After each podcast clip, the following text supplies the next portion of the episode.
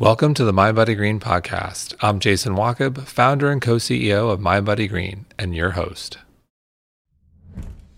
Dr. Samantha Boardman is a clinical instructor in psychiatry and an attending psychiatrist at Weill Cornell Medical College.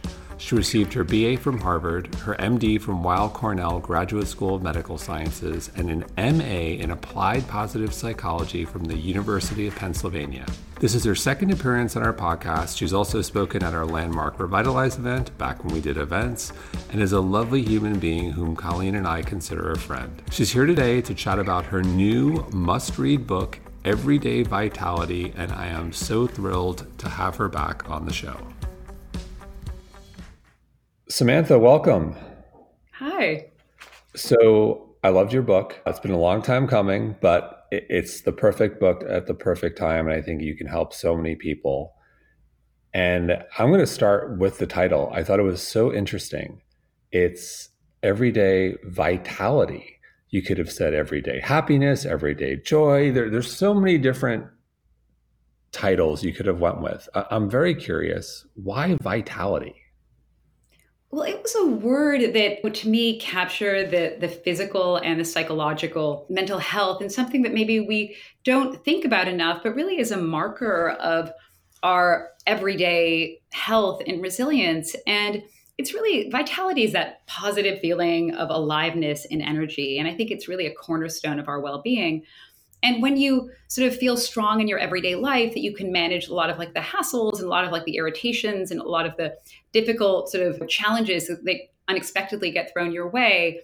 And vitality to me was something that we weren't talking about enough and that could kind of capture that essence. And I did think about talk, calling it everyday resilience, but to me, vitality was something that was actually at the core of everyday resilience and that unlocks everyday resilience. Got it. And so you start the book by saying everyone deserves to answer yes to these statements. And I'm going to go through the statements because I thought they were so interesting. So the first one is I look forward to each day. Then I almost always feel alert and awake. Then I have energy and spirit, followed by I feel alive and full of vitality. I thought again, there's so many directions you could have gone. So, could you unpack a little bit of the why behind these four statements? Yeah, I mean, they really come from a vitality index. And, you know, because it is the opposite to me of languishing is when you feel like you have vitality. And that if you're answering yes, I feel awake and alive and alert, I'm ready for anything. And that those four questions sort of capture the essence of what it means to feel vital and we sort of we know it when we feel it like there's that sense of vitality like you you also know it when you spot it in somebody else and I've been increasingly seeing in my practice a lot of people who maybe didn't qualify for a formal diagnosis of depression or anxiety. They didn't check all the boxes, but they were far from thriving in their lives. And that sort of sense of languishing and just getting by, feeling like they're sort of just going through the motions of things. And they weren't by a psychiatric sort of clinical DSM diagnosis, they might not have qualified for a diagnosis of depression, but they definitely were, you know, not doing well in their lives. And it was sort of, is this all that there is? Going through the motions, really feeling like they were just sort of bystanders and spectators somehow. And to me, vitality was really the antidote for that feeling of languishing that was really apparent in so many people who just felt like they were sort of keeping their heads above water, but getting splashed in the face constantly. So you mentioned getting splashed in the face constantly. I think that point is so interesting. It leads me to my next question. So you say it's not the major life events. I'll say the major life event is drowning to, to build, build off your metaphor, but but it, it's not the major life event like divorce or death, you say that everyday stressor, getting splashed in the face, the micro stressors. And you reference this fascinating study out of Cal Berkeley around micro stressors. So, can you talk a little bit more about why we need to watch out for these micro stressors? And then, how do we manage them? Because they're so difficult to avoid. Well, that's you know what I was really surprised about too in the research. We talk a lot about resilience and the, like the good news about resilience is people do seem to be pretty resilient to those major life challenges. And actually, like our default is resilience. There are people who develop post traumatic stress or people who become depressed, but for the most part, people seem to bounce back from those major life challenges. But what the research shows, it's actually the little stuff. Like people who report a lot of daily stress are then in the moment they obviously like their heart rate their blood pressure physically they feel less well mentally they feel less well but also even long term that they're much more likely to be overweight they're much more likely to be physically unhealthy to have cardiac issues and also to be suffering mentally.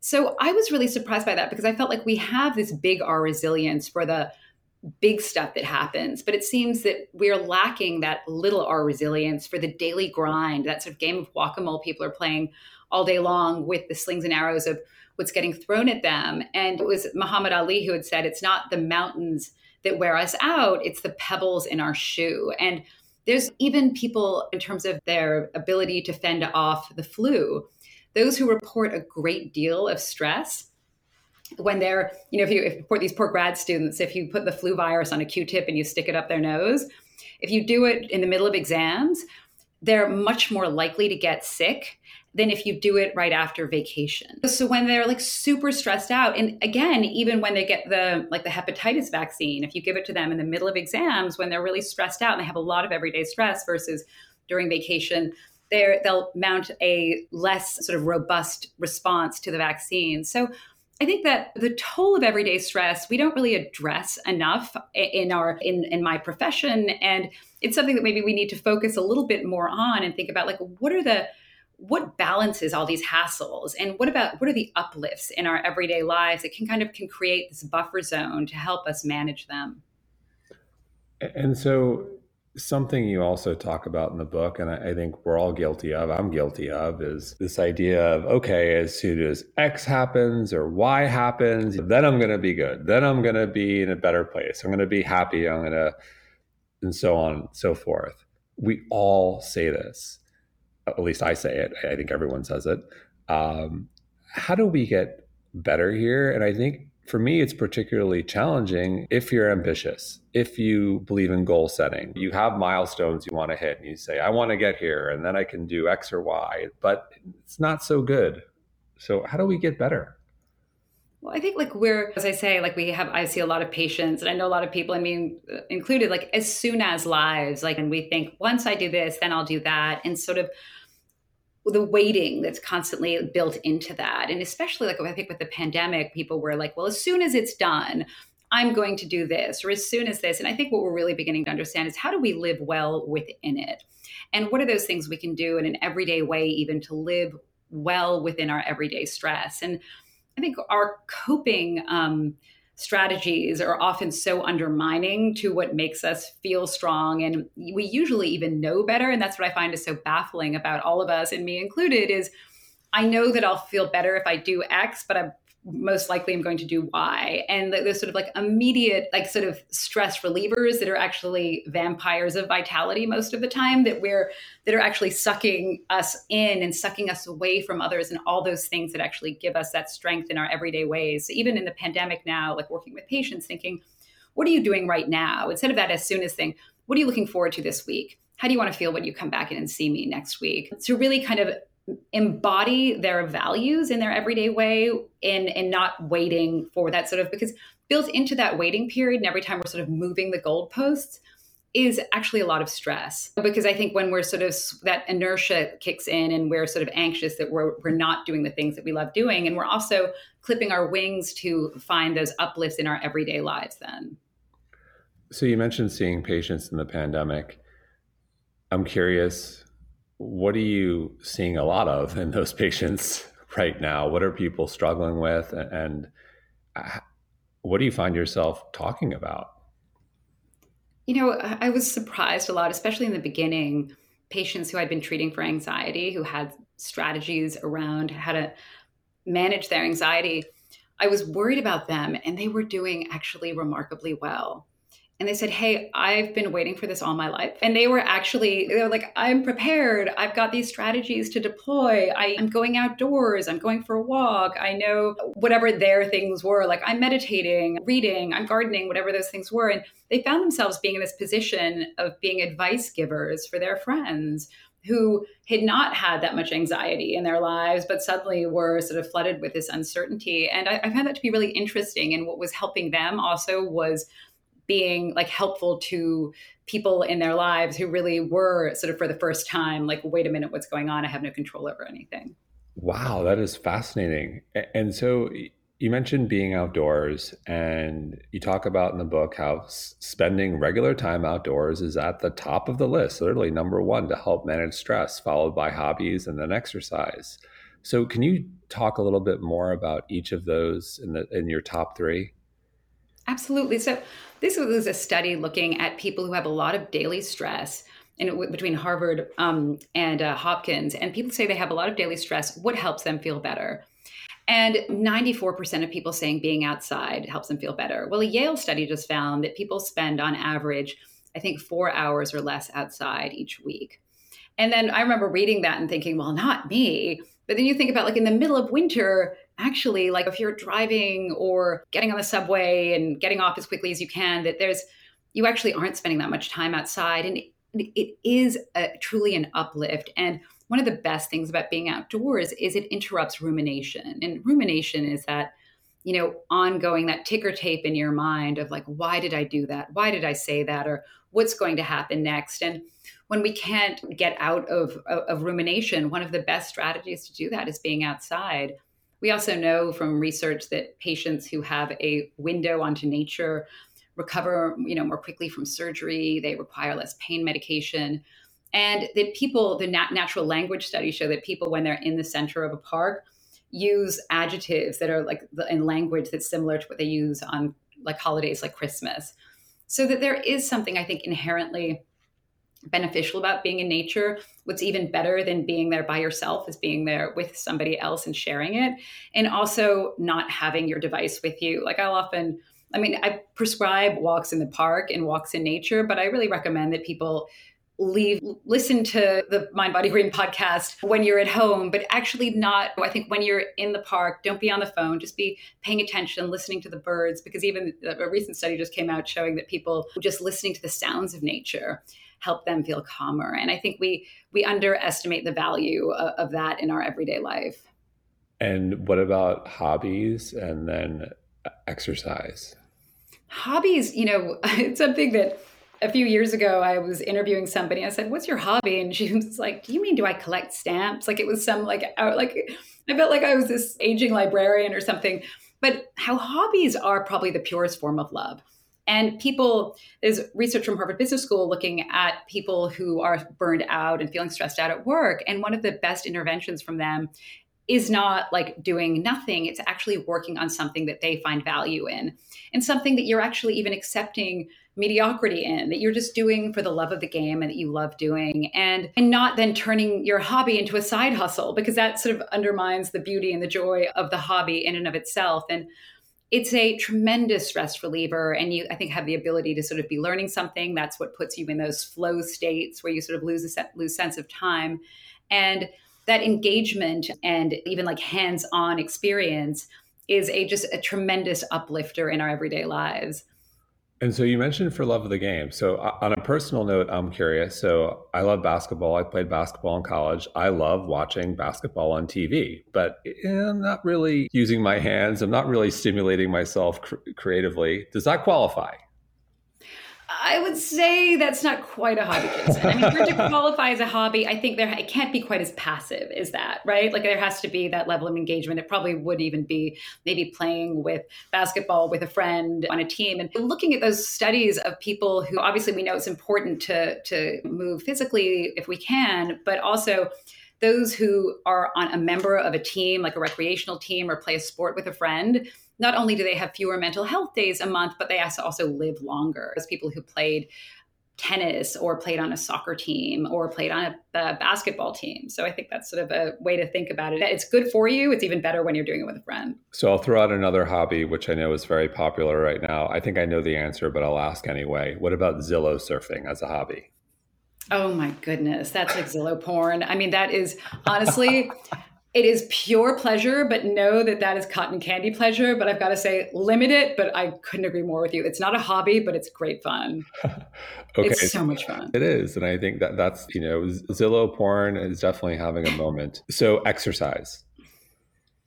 Yes. I mean, it is, you know, when I was in medical school or studying psychiatry, it was not something that anybody ever mentioned as something to lift our moods. It was something that was, oh, the icing on the cake. And the number one mood lifter and something that happens to you in the moment is you automatically like you feel better. And one thing I'll have patients do sometimes is even write down how they feel beforehand and how they feel afterwards, just to remind themselves that actually this really did help me feel good. But also, I mean, there's studies showing that people who were just asked to walk not that quickly on a treadmill four days a week were it, they felt better who had mild depression felt better after six weeks and as well as those who were given medication.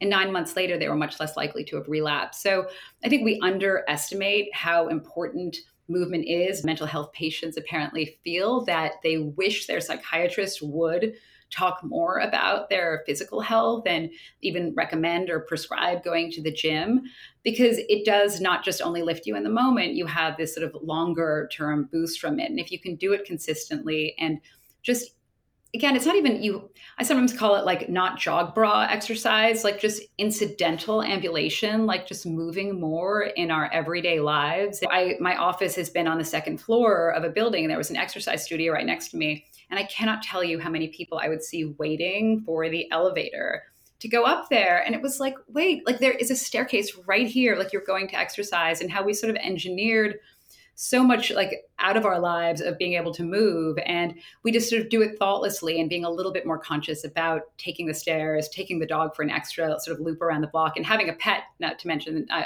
also is another uplift in people's stressed out lives it's so funny you mentioned taking the elevator to the second floor of the gym it is also a huge pet peeve of mine and to build off of micro stressors i'm a huge believer in micro movements and so for me like I don't have the time I used to have to go to the gym and all do all the things I used to do. So like I it also helps that I hate elevators, which is another thing. But like I always take this like under 10 floors, I'm taking the stairs. Sometimes, you know, that's my workout. I'll try to walk everywhere. I'll try to get outside. And I think you find that all those movements during the day add up in a big way whether it's all right i've been sitting for a half hour an hour i got to get around walk around the hall just do something just get up and move because they add up and you'll find that you'll move much more during the day than you would have if you went to the gym for an hour 100% and people who will you know get so stressed out all day long thinking when am i going to fit this in and i need that hour on the treadmill or to lift weights and if you could just build more movement, especially on those days where it's just not going to work and you're not going to make it to the gym, I think that A, you will feel just as good and you're getting the mental and the physical benefits of just moving more. I mean, even taking those skywalks in an airport, not that many of us have been in an airport recently, taking the stairs and not the escalator, just those little micro movements, as you say, that you're not breaking into a sweat, but actually have tremendous benefit and especially for your body and also just moving itself like getting up if you've been sitting down for a while and even putting your shoulders back standing up straight and those like micro movements even we know from studies if you just sort of hunch over and almost like assume the position of looking at a phone that you feel like your mood is a little bit sad or if you even walk a sad walk versus like walking a happy walk with your shoulders back and your arms swinging and with like a spring in your step that those are all just immediate mood boosters. Yeah, as from our mutual friend Dan Buettner, those people in the blue zones are they're walking to happy hour with their friends. They're not going to CrossFit, and these are the healthiest people in the world who have incredible health span. Yeah, and they never exercise a day in their lives. Yeah. They just move. It's so like naturally built into their everyday lives. And there are, I think, when you start paying attention to those moments of like, wait, the gym's on the second floor if I'm going there, or take those stairs and obviously it's great when the built environment we live in can encourage that kind of movement but i think we can be a little bit more conscious about like no you don't need to get that parking spot like right in front of the grocery store. Like what if it's a little bit further away? Like it's okay don't wait for it. So, so something else i thought was fascinating in the book is you, you talk about who i am. That, that answer it's just who i am and we all tell ourselves stories and as we get older we, we, be, we, we become what's the old phrase? You can't teach an old dog new tricks. And we start to accept that as we age. Well it's just who i am. And it's a statement you say you hear a lot of our practice. We all hear ourselves saying it myself. Why is that statement so problematic? And how do we help ourselves evolve? Because it's just who i am is not necessarily a, a good statement for us well, I think it implies that like the very core of it is like I'm not changing. This is who I am. And like there's and it's very defensive too. And people often come to therapy with some maybe interest in some change in their lives. But the moment you bump up against well what about this or that? Like well that's just who i am.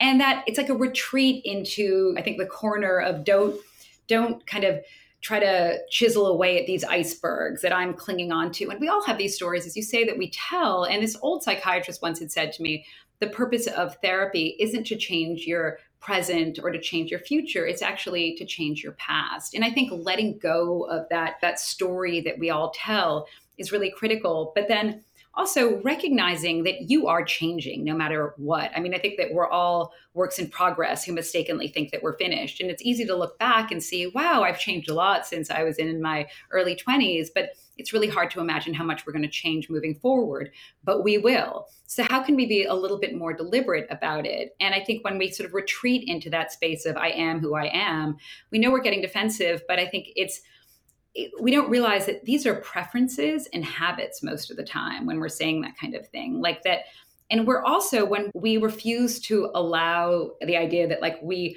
are ch- changing and shifting and we wear many hats and we're many different versions of ourselves at all times we're also then having this very fixed mindset about other people. Like that's just who somebody is. Like that's just who they are. And i think we have to be careful. We judge ourselves by what's happening in our heads and we judge others by their actions. I, I cut that person off in traffic because I'm really late and I need to pick up my kid, but the person who cut me off must be a real jerk deep down, you know? So how I think when we even allow studies looking at looking at students and those who believe in the possibility of people changing, are also much less likely to develop sort of eh, depression and anxiety around school and around other people and when they believe in their own possibility of change and when they believe it in others. And there is a difference or a fine line, if you will, when you're talking about your partner or your spouse or a relative or a friend where you, you know, love someone or accept someone for, for who they are and trying to change a partner is a losing proposition I, I, think. But we can all be better as partners i'll also say that. So th- there is a difference right? In, in, like loving and accepting someone for who they are and all of their greatness and not trying to change them with also an understanding that like we can all be a bit better. I think that there's you know some research around that as well is accepting people as they are and knowing that you can't change them either is sort of part of that. But also instead of this idea that we know somebody so well that our partner is so knowable like and we start predicting oh he's going to do this she's going to do that and and that we have this almost conceit that we know exactly how they're going to behave in a given situation. And actually research shows that when we allow ourselves to sort of see them as unknowable in a way and instead of uh, looking for what we know look for something that's different about them in some way. And Ellen Langer had done this research, and she was the first tenured professor, female professor at of psychology at Harvard, and she says nobody's ever come to me after you know 50 years of marriage and said I'm bored of my dog or I'm bored of my plant or I'm bored of my kid. But that's because there's an expectation built in of change and that that person's going to do something different or that dog or plant but sometimes with our partners, the ones like we are so close to that we sort of think we know them. And there's some actually beauty in accepting the unknowableness of somebody and actually just priming yourself to look for what's different about that person rather than just sort of retreating into I know who I know what they're going to do. I know the end of this movie. I love that. And so something I love about that, I love the book. I'll say it again. I love all of your anecdotes, all of the research, all the studies. So I'm going to run through a couple of my favorites right now to have you unpack a bit. So I'm going to start with the Fruit Loop experiment. Please tell us about the Fruit Loop experiment. So I, I, I love this experiment, and it comes from the University of Richmond. So uh, Kelly Lambert, who's there, is she studies rats, and she she calls them her colleagues, and she's done this fascinating research that when you give a rat a Fruit Loop, and apparently it's their favorite thing in the world. I mean, maybe we have a lot more in common with rats than we realize, because I know a lot of people who like Fruit Loops. But when you give rats a Fruit Loop and you sort of bury it under their bedding and they have to forage for it and kind of exert effort looking for it, or when you can just, you could basically hand a rat a Fruit Loop in your hand and you give it to them. So some have had to work for it. Those are like the worker rats, and other ones she called trust fund rats. Like these were the rats who drinking margaritas, sitting in their hammocks, hanging out, and who were handed on a silver tray a Fruit Loop. So when these groups of rats are re-challenged and they're sort of asked to go through a maze or they're asked to swim, apparently rats can swim, they don't really like to. Those trust fund rats just don't persist. Like they've always been handed this this this fruit loop on a tray and they just don't know how to work for it. Whereas those worker rats who've been sort of challenged in a good way and the way I sort of translate that into human form is when we create desirable difficulty. When we're challenged in a way that we feel that we have the resources to meet that challenge, that it actually feels really good and there's self efficacy that is engaged in that. And that's where we build resilience. So, again, even going back to that idea of like having a hobby or having something that sort of challenges you in a good way, in a desirably difficult way, is probably going to build resources in other domains as well and sort of contribute to resilience in other ways margarita in a hammock sounds very nice to me at the moment, but I, mm-hmm. I, I hear you. It's fascinating. So another study I thought was fascinating. I believe it's the Zeigarnik. Am I pronouncing that right? The Zeigarnik effect. The, the Zeigarnik effect. Zeigarnik. It's, it's such a weird thing, but I think we can all relate to this. Is this was done in Vienna and looking at apparently waiters in a cafe who were who had a really easy time remembering orders that were sort of half filled. But if you asked them about an order that had been fully completed, that they had no memory of what the people had. Like, did they have two cappuccinos and a croissant, or what did they have? Like, they could have no memory. So it really speaks to this idea that we have this, our attention focuses on what's sort of half finished and even what's on what's negative and what's undone. And I think we're almost like the deer in the headlights, but we're it's why at the end of the day, you're able to think about all the things you didn't do but you cannot you know you, if you you actually wrote down like wait i accomplished this. I did that. I checked that off my to-do list. We're terrible at giving ourselves any credit for that because we don't even remember it. So i think we have to be a little bit more deliberate about like actually what have i done? Because we are primed for the negative and maybe that was helpful to us when we were being chased by saber-toothed tigers long ago but it's not so helpful anymore when we just don't even acknowledge what we've accomplished and what's good. And what about WOOP, W O O P, WOOP goals? So I love this research. It comes out of NYU and Gabriel Oettingen, and she looks at how do we close the intention action gap. And she is not American. When she came to America, she's like, what is all this positive thinking? I don't think it's so helpful. And it turns out when people who are just sort of daydreaming and their positive thinking like maybe I'll win the lottery or maybe I'll get a you know A in math but I'm just going to think about it and not doing anything about it it's actually more demoralizing and sort of undermining when what we sort of hope for and daydream about doesn't come to be.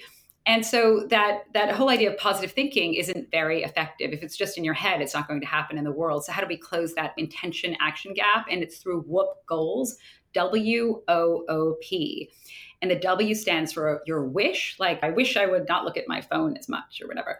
And then the first O is what would be the outcome of that? How would I feel? Like, I'd feel closer to my kids or I'd feel like less distracted.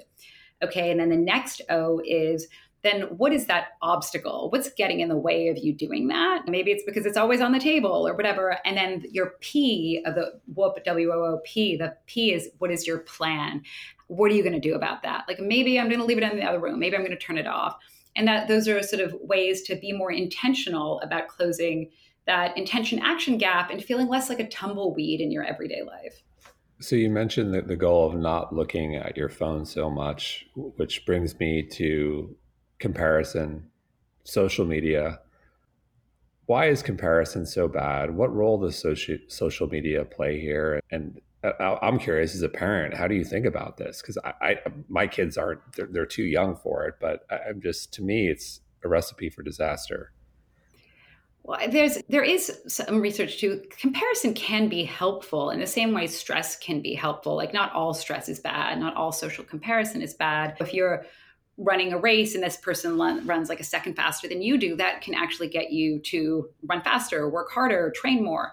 But it's when it's sort of, I think, with social media, is that you're just seeing these completely unattainable goals and you're taking, you're seeing it as reality. And what we know is it takes about 17 seconds for a young woman to look at social media and not feel badly about her life. There's more perfectionism, I think, in our lives. Like we have these higher standards for ourselves, but also we have more perfectionism around like our social lives. And wait, now not only do you know that your ex-boyfriend, not only have you broken up, but you know maybe he's at another party with somebody else in Mexico or something. So you're you're just getting bombarded by things that make you feel bad. And I always advise people like just don't post stuff that might make somebody else feel bad in some way.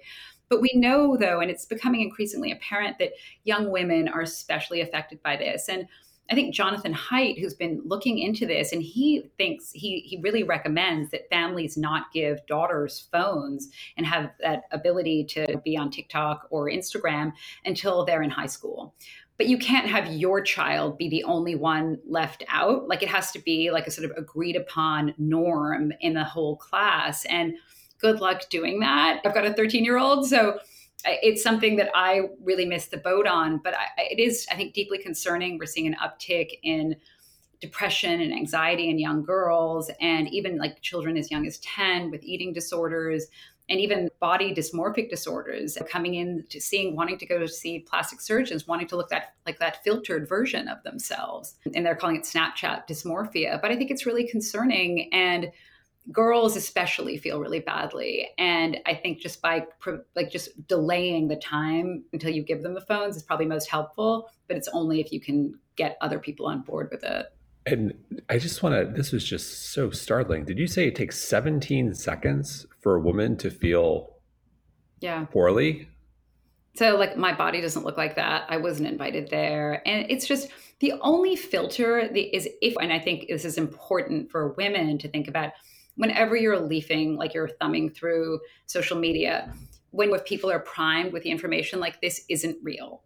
This is a curated version of somebody's life. As long as you're sort of looking at all of that with that lens, it's helpful in that sort of self, like when you're just feeling badly about yourself. And just always, like, I think if anybody has daughters or just for yourself looking through that, just reminding yourself like this isn't real this is somebody's version of themselves and it's choreographed and put up there and it's helpful but I, look it, it, takes a real toll on ourselves on everybody and even with all the news these days it's really overwhelming like hearing about what's going on in the world and people are really stressed out about it and it's hard not to i think we're all like we have news fomo like oh i don't want to miss out on the latest headline and if i doom scroll for the next hour I'm going to find out more information than any news source. You know, and I think we have this like illusion of being able to do that. And it makes us feel worse. We don't get digested information when we're doing that. And we typically actually don't even develop more knowledge or understanding of what's going on.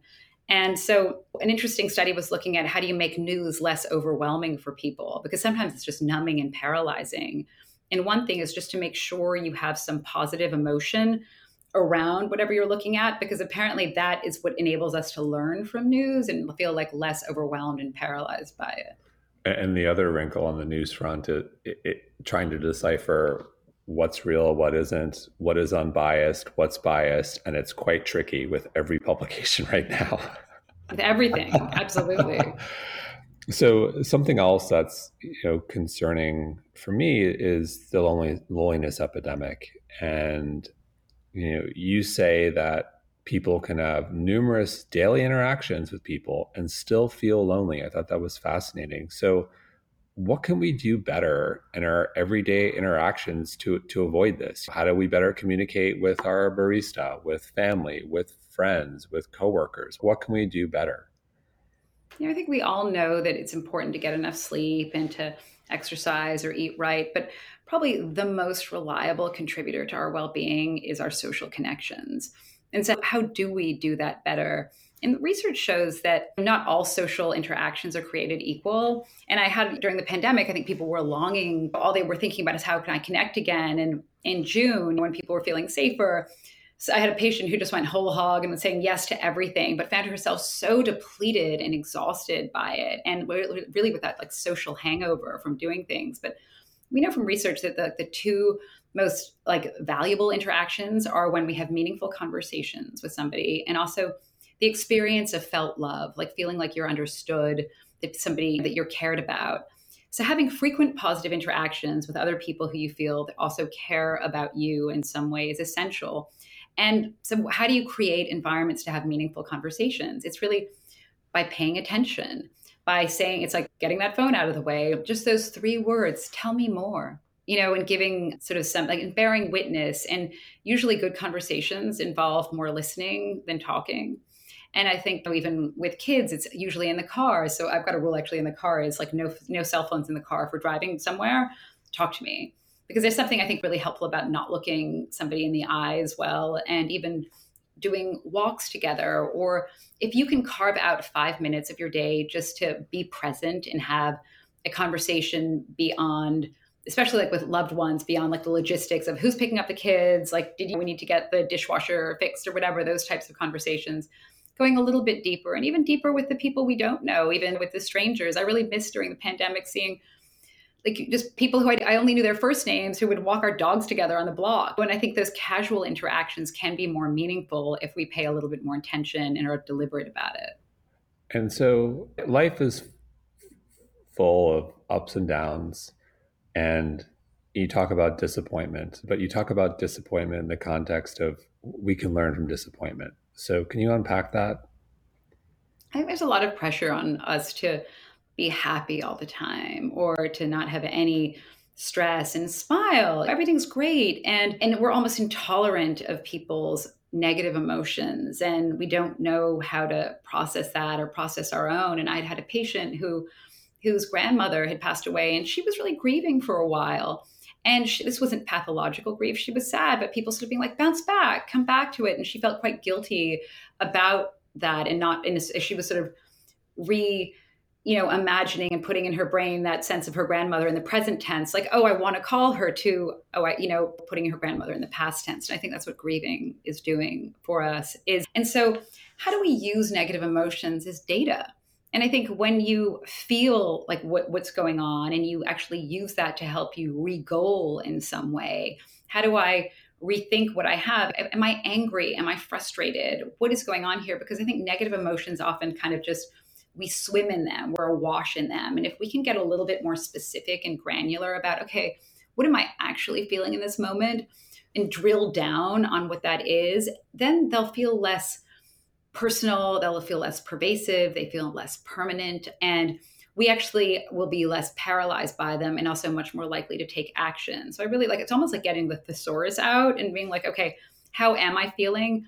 because otherwise that sort of negative thing might just you might even not remember why you're in a bad mood you're like i think something happened or i got an annoying email earlier but i don't even remember why or what it's just that cloud of darkness that's hovering over you and we know that when you are when stuff sticks to you that's like when you're more velcro than teflon it's going to be how do you the only way to get out of that is when you kind of find those uplifts but also when you can sort of take that negative emotion what's going on? Why am i mad about this? And what is upsetting me? Now what can i do about it? So uh, you're such a great storyteller and uh, as i've said the book is filled with so much research so many great anecdotes. I'm curious on the research front in in the writing process was there research you came across where your jaw just dropped and said wow. I mean, there's so much. I mean, I'm always staggered by how often like we know what to do for ourselves and we yet we don't do it and how often we get you know our well-being wrong. Just here's an example. The way we so often we don't express gratitude to people because we think they already know how grateful we are or we're just like oh i can't find the words or it's going to be really awkward if I say that my grandfather knows or my good friend knows. But actually, when you put that on paper, not only will they relish it and they really don't care about your sort of perfect articulate letter that you're writing, they're going to feel great. And you will too for a sustained period of time. Same thing with when we assume that people, if you give them $5 or $20 and you say, Will you be happy if you spend this on yourself or someone else? People reliably get that one wrong as well. We think we'll be happier when we spend it on ourselves, but we always get a bigger boost from spending it on others. And so there's so much that I think our brains just haven't caught up to our lifestyles in ways and where we are. And knowing this, how can we override it? And I sometimes say to people,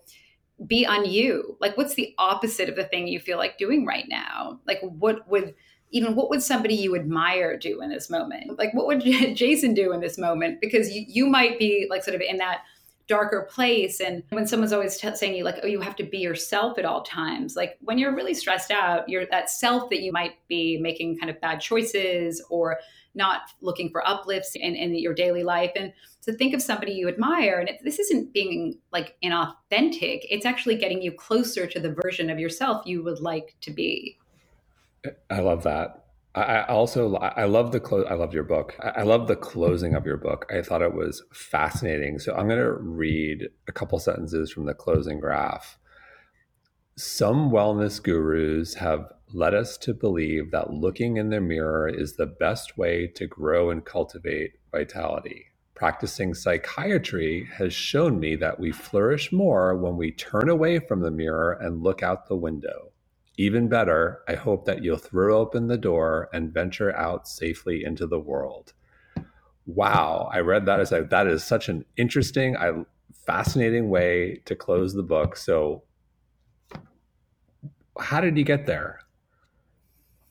Well, thank you. Thank you for, for saying that. It was, I just thought in the embodied health, like when we're embodying our values, we are i talk in the book about the three c's and that really are the essence of vitality. And when we're feeling connected with others when we feel like we're contributing to something beyond ourselves and when we feel challenged in that positive way.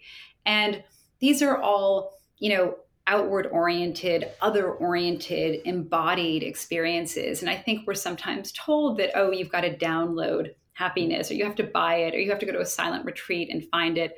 And that self immersion is how you will discover who you are and and then you can go out into the world. But i think we've looked at it in this very either or way. And i, I really think when you see it as a both and and you can sort of see your embodied well-being and your embodied vitality and your everyday how you it's how you the actions you take and the connections you make and how you're participating rather than like retreating that's where well-being lives. It, it feels like wellness has become a little bit narcissistic? Teeny bit? Well, yeah. I mean, I do. I actually talk about there that because it can become an excuse for narcissism and for retreating. And I'd had a patient who was gone to this wellness retreat and came back saying, "Well, I'm just going to focus on me now." And I've got to. I, I, and she would. She wasn't going to friends like birthdays because it wasn't at the right vegan restaurant and she was really withdrawing from her family and even her friends in this pursuit of wellness. And even the way we make gratitude so often all about ourselves people mistakenly if you like make a gratitude list about i'm grateful for this because it makes me feel this way. No we got it wrong.